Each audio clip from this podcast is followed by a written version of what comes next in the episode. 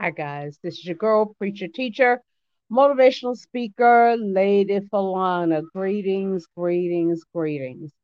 So, as I was sitting here, I'm just kind of cooling out on my porch right now. My spiritual mother's here cooking some fish and a whole bunch of other good. Um, it occurred to me that I really want to have this conversation with you guys, okay? Um, earlier this week, my bipolar and PTSD kicked in out of control. It was embarrassing, yes. Um, but things happen, you know. And I've just been very fortunate that the past couple of places that I've worked, uh, the management teams have just been so cool, you know. They've been very understanding, and my bosses are clearly not ignorant to the plight of people that are like me that struggle with mental illness. Okay, so I don't know about many of the other mental illnesses. I've made myself, as many of you know, very familiar with narcissism. That right there is a whole different breed. I won't revisit that, but I wanted to take a moment to enlighten those who may not be aware of exactly what bipolar and PTSD is. Okay, so bipolar is actually a chemical imbalance in the brain that can be controlled with medication. Okay, um, I take what do I take? Lamotrigine. I take Seroquel and I forgot the other one, Trazodone, in order to sleep. Um, because I think without meds, I think like all the time, like all the time. So without those sleeping pills, I won't get any rest. My brain just doesn't shut down. Okay. So there are actually two levels, I think, of bipolar. One is bipolar one and one is bipolar two.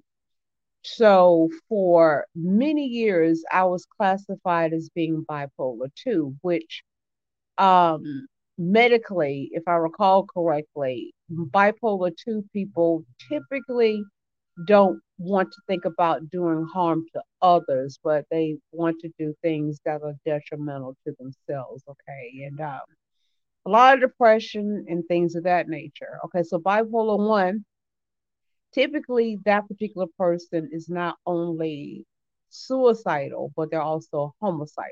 Okay. So there are different levels of that. Okay. And without meds and proper treatment and therapy and all that kind of good stuff, um, I'm classified as being bipolar one. Glory be to God. Um, I haven't, well, let me get off that. Okay.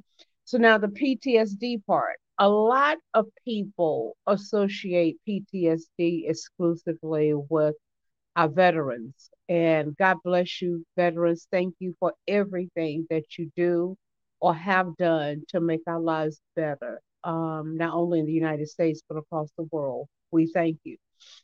PTSD also can affect civilians. Okay, so I got labeled with the PTSD because of some traumatic things that happened in my childhood and nothing that my mom and dad did or anything like that was some things behind the scenes that happened. And um because i was uh what's the word i'm looking for? Date rape twice okay? Whole bunch of other stuff too. So anyway the reason that I wanted to do this broadcast about it is because, yes, I am a self proclaimed um, mental illness warrior, advocate, whatever one would want to call that. Um, there's such a huge stigma and misunderstanding as to exactly what mental illness is that they there's so many different types of mental illnesses i mean the movies and um uh, internet even you know tend to a lot of times you know bring out the more of my i guess you could say psychotic family that deal with mental illnesses. And those are very true. However there are many other mental illnesses okay? Um i need you guys to understand something. I'm tempted About a year and a half ago, I was on a radio show, and this particular preacher, well, back up. The host asked me actually to come on the show to speak about mental illness, meds, things of that nature.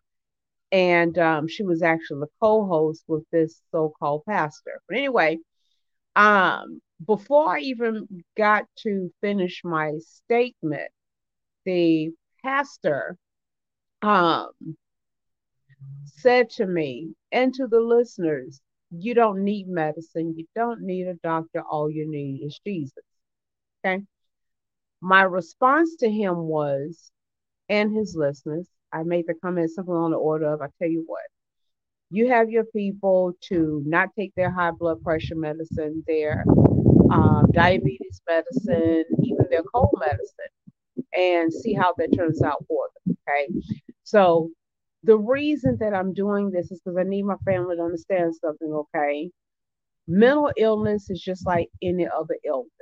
It it is. It's it's you have many physical illnesses, but you also have mental illnesses also. And it's very hard for people, excuse me, people like me to be forthcoming with that. Like when I first got diagnosed with um all this stuff, I was like, there's no way. I'm a strong black woman. You know, I don't need no medicine. I don't need no therapist being off of my business and this is that and other. And oh my God, for years I fought it. You know, I wouldn't take my medicine right. I wouldn't go to therapy right. And, you know, this is that and other. And so finally one day I had one too many episodes and I said to myself, Alana, if you knew what to do, you would be improving. So I finally surrendered. Okay um, I surrendered and I determined for myself that yes, Felana, you have to acknowledge that you are mentally ill. You have to acknowledge that you do suffer from bipolar and PTSD. See, being able to admit that you have a given problem, that is the first step towards resolving that problem. I some years ago I was in a situation um, with a gentleman that to date, unfortunately, is fighting uh, crack cocaine addiction. I would occasionally go with him to some of his NA meetings, and one of the steps that's in the, I think it's 10 steps, you have to admit it. You have to admit there's a problem before you can even begin resolving there's a problem, right? You also have to acknowledge that it's going to take someone higher than you to be able to help you resolve that issue, okay? Same thing for mental illness, guys. It's, it's not easy.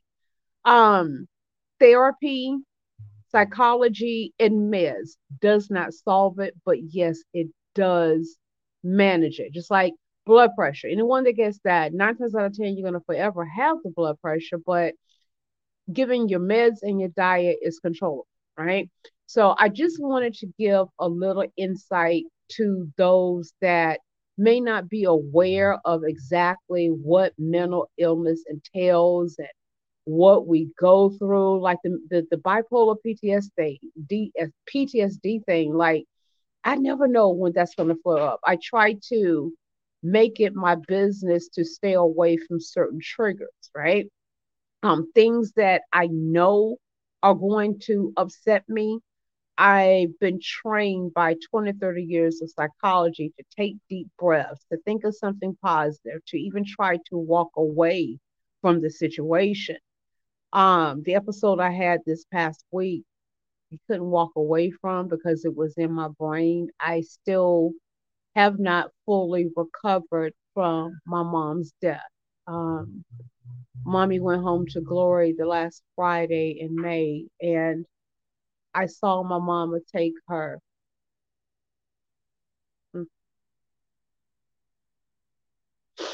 I saw my mama take her last breath. Now, I'm told by some that that's a blessing.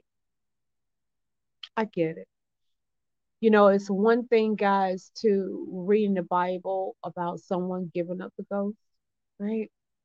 Well, for me, can't speak for anybody else, but for me, watching your best friend, your mama, give up the ghost, I don't think I'm ever going to get over that. I think that one day, by the grace of God, I will learn how to cope with it, but actually getting over it, I don't think so, guys. So then life, you know, the job that I'm on, I'm grateful, but it's so, you know, kind of laborious. I guess is the right word for it. And um, sometimes my feet hurt, my back hurts, so that didn't help any. And then I'm in a customer service capacity, and anyone that's familiar with customer service at all, um, the customer's always right. Sometimes they're wrong, but we have to let them be right, right? That's the only way you survive in any capacity of customer service. So I'm gonna go ahead and shut this down. Just if you get guys didn't get anything else out of this broadcast, stop looking at us funny. Stop isolating us. Stop talking behind us about us behind our backs. We know, even though we don't hear you, we know, we feel it. Um, understand that mental illness is no different than physical illness. It's just a different kind of illness. That's all, you know. And I ask also that you continue to pray for me as I continue to try to get through this journey without my mom and my dad and my mama. Um, you guys be cool. Let's cancel the stigma stigma on mental illness. We matter too. And that's Bonafide Talk. Y'all be cool now. Love you.